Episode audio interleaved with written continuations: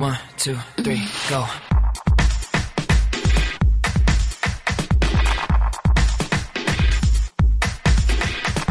Feminist, Mormon, Housewives,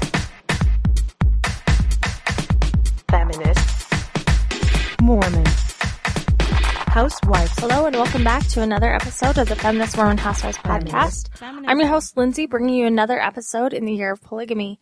And we are almost done with covering the wives of Joseph Smith. Now, of course, I'm not covering all the alleged wives of Joseph Smith, just the ones that most scholars agree on. And uh, you're welcome to look at. There are much longer lists than than the list that I'm going with, but I think that this is a fair and uh, good list to go from. If this is your first time tuning in, I would recommend going with episode one with Fanny Alger, as these episodes are meant to go in order. So today we're going to be talking about another wife of Joseph Smith. This time, uh, the woman's name is Desdemona Wadsworth Fulmer. And uh, you can read the text about her life if you'd like. She was born in Pennsylvania on October 6, 1809, to parents Peter Fulmer and Susanna Zerfoss. She is also the sister of David Fulmer, who is mentioned briefly in this biography. And Desdemona, um, we are so lucky that we have a lot of her own writing, and I like to tell, let these women tell their stories whenever possible. So let's let Desdemona bring us in. I want to write a short history of my life, the more particular part that I think will do you some good, and those that came into this church not having the same experience that I have had. I was brought up with goodly parents, yet with the ignorance of the Gentiles. I was taught to pray, being raised very strictly. When I was thirteen years old, I prayed much in secret alone to the Lord. From that time I became very serious of mind. Not long after I received a change of heart, then I began to read the Bible much and all the different creeds of the churches to know what people I should join. I prayed much to know about it. I heard the Latter day Saints preach the gospel and I joined them soon after. I went to Kirtland with a few saints and lived one year there, during which time a great number of the members turned against the church. Oliver Cowdery, with others, would say to me, Are you such a fool as still to go hear Joseph the fallen prophet? I said, The Lord convinced me that he was a true prophet, and he has not told me that he is fallen yet. According to family tradition, on one particular occasion, as she was praying and seeking for truth, she fell to the ground unconscious. For several hours she laid there as if dead. She wrote, quote, There was a voice said to me, Stop yet a little longer. There is something better for you yet.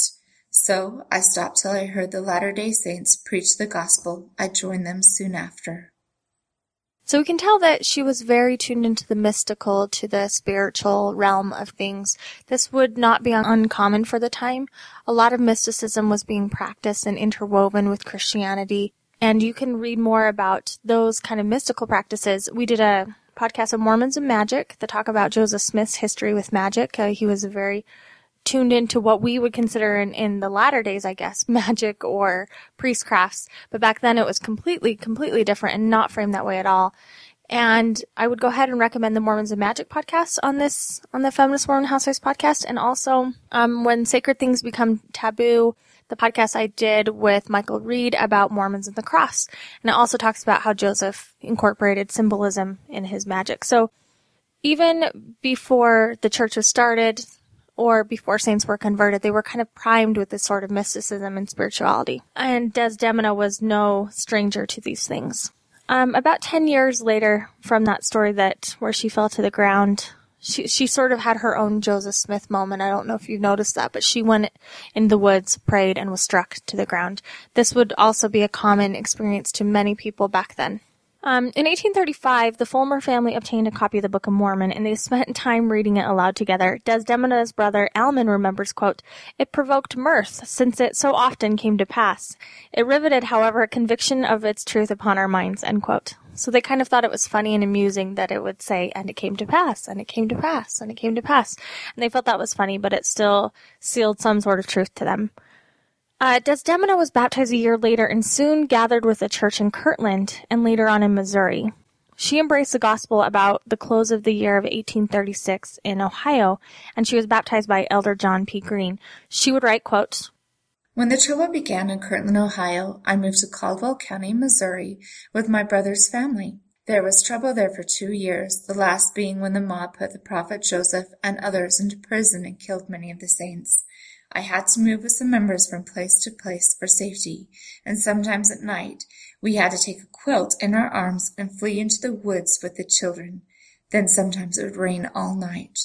Sometimes the mob would come to the door all armed and yell like Indians, You must leave here in three days or all will be killed. When snow and winter was there, my brother lay helpless with fever. I spoke and said, We have no team and wagon. We may as well die in the house as a few rods from it. So they let us go. We started to march for Illinois. On the way, the sectarian priests came around us and would say to us, Give up your faith and stay with us, and you shall never want. I said, I have no faith in you, nor in your father the devil. So I shut them up every time. Desdemona was living with her brother David's family near Haun's Mill, Missouri at the time when the massacre of the Saints occurred in that place. And she and other members of the family were forced to hide in the woods to escape the mob. Now, this Haun's Mill is something that every Mormon knows, and we kind of know the gist of it, but I, I would like to co- go over it briefly. I'm certainly no expert, but I'd like to cover it briefly because this scene in early church history definitely, definitely shapes the church throughout the rest of, I mean, it's still, it's still, we're still affected by this. We still talk about it. This early, early violent, violent episode would absolutely shift the way that the church members saw themselves and saw others. Um, basically, let's just go over the facts of it. There was a man named Jacob Haun that moved to Missouri. He was not a, a, Mormon, but he moved to Missouri in about 1835 or 1836. He sets up a mill in Caldwell County, Missouri. Um, the church members, of course, are starting to gather, and Missouri becomes sort of this hub of Mormonism as more and more families come and move there. Now, Haun establishes his mill in 1835 or 1836. But by 1838, we have Governor Lilburn Boggs who issues the extermination order. We all know about this. This is the order that tells the LDS followers to get out of Missouri or be exterminated. And there had been numerous scuffles between Mormons and Missourians leading up to that. You got to remember tensions are mounting. They're already leaving. Joseph is facing a lot of accusations as it is. Um, of course, this is before the main, like, escalated practice of plural marriage is, is happening. But Joseph is being accused of raiding other people's, you know, cities and approaching young women. And there's a lot of legal issues involved. Joseph Smith has been accused of lying and magic and those kind of things. And there's just all sorts of tensions mounting. People are not, Missourians are starting to not be comfortable with these growing uh, numbers of Mormons who are settling. So this extermination order is uh, put out there, but Mormons believed that they had as much right as anyone else to remain in Missouri. So at the time of when this massacre is going to take place. By 1838, there were about 75 Mormon families living along the banks of Shoal Creek, and about 30 of them in the immediate vicinity of Haun's Mill. So this was like a Mormon hub around this mill. Now, militias were also being formed. You got to remember, militias were sort of like a pseudo army. I mean, they were sort of sanctioned by the government sometimes, but not really. This particular militia would be, um, if I remember right, organized by the sheriff of Livingston County, Colonel William Jennings. And uh, I think it had like 240 men from the surrounding county areas that he had organized. Basically, um, what happens is these Mormons don't want to leave after the extermination order. So they decide that they're going to stay. Some Mormon families went to higher ground. So the militia gathers ready to drive these Mormons out. And we have the Mormons starting to form their own defensive militia. Now, it is said that uh, there was this, you know, huge, terrible uh, battle. Lots of bad things. Children were killed. Um, members of the militia had entered a shop and found a 10-year-old Sardius Smith, 8-year-old Alma Smith, and 9-year-old Charles Merrick hiding under the blacksmith's bellows. Alma and Charles were shot and Charles later died. William Reynolds put his musket against Sardius's skull and shot him in the head. He later explained, quote, Nits will make lice, and if he had lived, he would become a Mormon. So it was really ruthless and cruel and violent. And a lot of the people ran into hide in the woods. There was supposed to be violence and, and rape. Andrea Radke Moss talks about this, and you can look up her uh, Sunstone presentation. The audio is online on sunstonemagazine.org.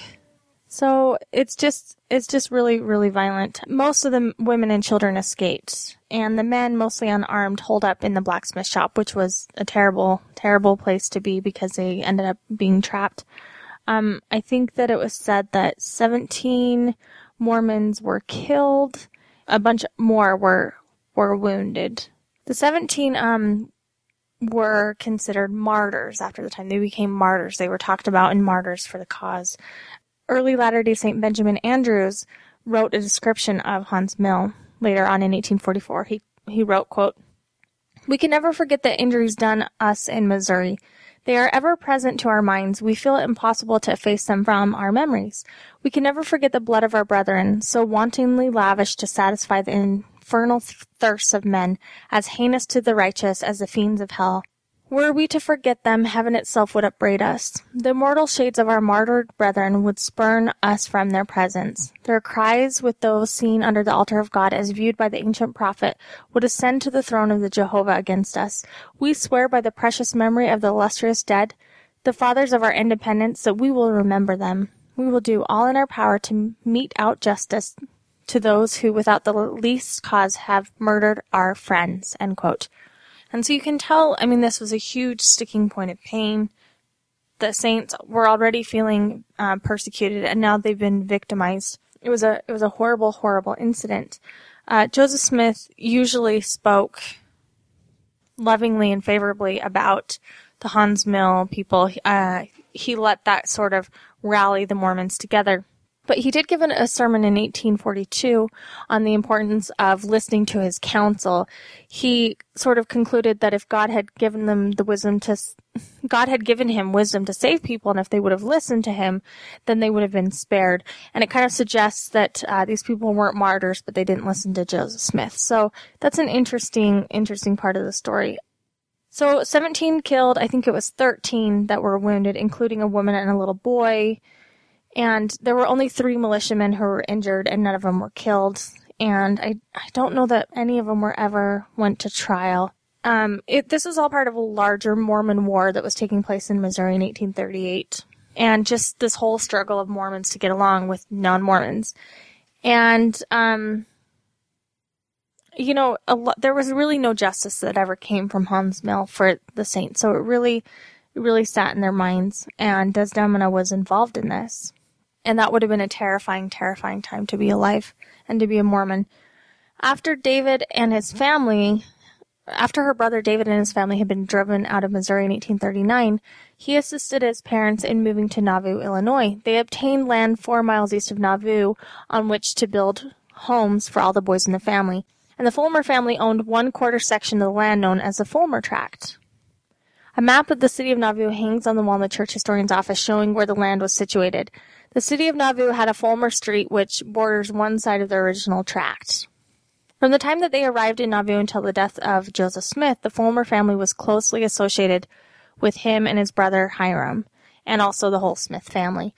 The several families socialized together, and there are tales of them rolling up the rugs in the prophet's home so they could engage in dancing, and so that the prophet and John Solomon could engage in wrestling matches. According to the Nauvoo Fourth Ward records, in the spring of 1842, Desdemona, who was now 30 years old, was living in Joseph Smith's home. During her stay, Elvira Cowles and the Partridge sisters, who we've talked about earlier, were also staying in Joseph Smith's home. Desdemona had the privilege of attending the first meeting of the Female Relief Society in Nauvoo, and she contributed a dollar twenty-five to the society. Sometime before the spring of 1843, and for some unknown reason, Desdemona moved out of the Smith home and asked to board with William Clayton, who was Joseph Smith's trusted scribe. Later on, she married Joseph in 1843 with Brigham Young performing the ceremony. William Clayton records in his journal on January 29, 1844, he asked Desdemona to leave his own household. He writes, quote, She has treated my family unfeelingly and unkindly in various ways, and I requested her to look out look out for another home, end quote. And according to historian Todd Compton, Desdemona would not leave the home until she could discuss the matter with Joseph Smith. She did not get an audience with him, but what, but with Brigham Young, Heber C. Kimball, and Clayton, and she accused William Clayton of trying to kick her.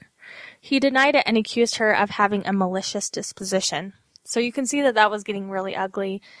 Um, here's Joseph's trusted scribe. Here's Desdemona, who is married now to Joseph Smith, and Nauvoo elite.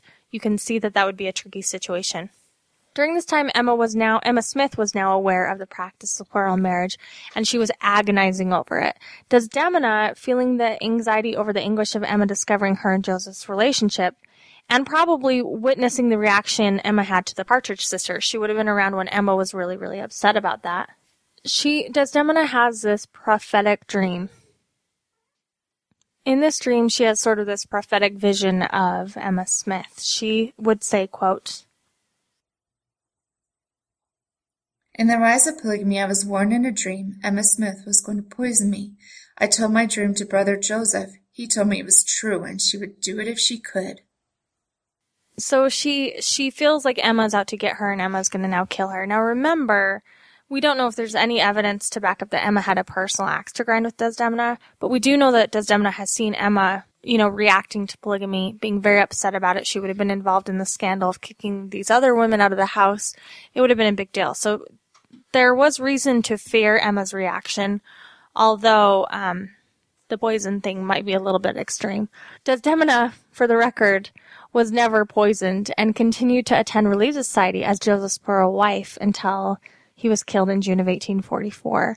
So you think you have conflicts in your Relief Society with sisters in your ward. Can you imagine sitting in Relief Society with Emma Smith, wondering and having dreams that she might be out to get her, and, and reportedly having uh, her husband say, "Yeah, you better watch out for that. That might happen to you." Uh, Desdemona writes of her time before leaving Nauvoo. She says, "quote In Nauvoo, I lived until the spring after the war took place. Afterwards, the mob often came to the house and told us to leave. My father lay speechless at that time with a fever. There were three or four families living in the house at that time. The mob came one day with one hundred armed men. Part of them stayed in the street and yelled like Indians. The rest of them came into the house broke locks and took all they pleased to take. They found one keg of powder. Then they told us all to leave in one hour. I told them that keg belonged to a man they had driven away that morning. After Joseph's death and before leaving for Utah, Desdemona had her sealing to Joseph reperformed in the Nauvoo Temple. Ezra T. Benson stood as proxy, not Ezra Taft Benson, Ezra T. Benson stood as proxy, and she was sealed to him, Ezra, for time on January 26, 1846. At age 36, she would be Ezra's third wife. Their marriage appears by most accounts an unhappy one. Desdemona was never mentioned him in her autobiography, and he left her for the West without her, marrying two wives along the way. Desdemona arrived in Salt Lake City in October of 1848 in the Willard Richards Company, and her life between 1848 and 1850 is sketchy, but we do know that in the 1850 census of Utah, Desdemona was living in the household of Ezra T. Benson in Salt Lake City. We do know that she wrote of this time saying, quote, The first year in this place I suffered with hunger. By September 21, 1852, Desdemona and Ezra formally divorced and she began to live with the Ira Arms family.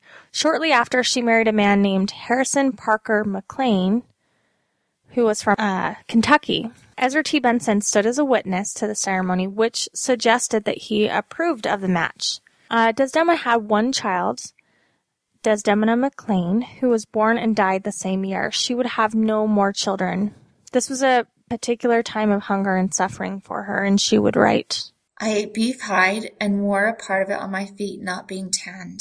At one time he and I lived on biscuit, seventeen days only, wild green salt and water, and went half a mile to find them. At another time brought bran wheat and loam and nothing else.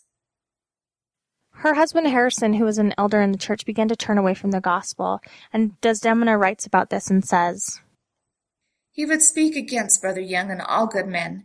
I would talk in their favor. He would say to me, Damn your damn tongue ought to be cut out by the roots. So we left this church with a woman, a Morrisite one. So the Morrisites were a splinter group of the LDS saints, and he leaves, and um, their separation occurred sometime between 1860 and 1863. So you can imagine that would have been a minor scandal and probably a heartache for her. During this time, Elder T. Benson was called by President Young to move to Cache Valley to organize wards and stakes and name the towns. Peter Maughan, whom Benson had known in Tooele County, was the presiding bishop in Cache Valley and also the president of the stake. The Mormon apostle, Benson, met the people of Logan and gave them instructions. Ezra T. Benson and Peter Maughan worked well together and they traveled and organized all these new settlements into wards and proposed bishops' names.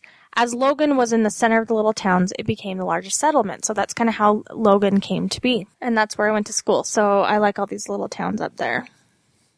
Ezra T. Benson was doing some work in Ogden when he fell to the ground without warning.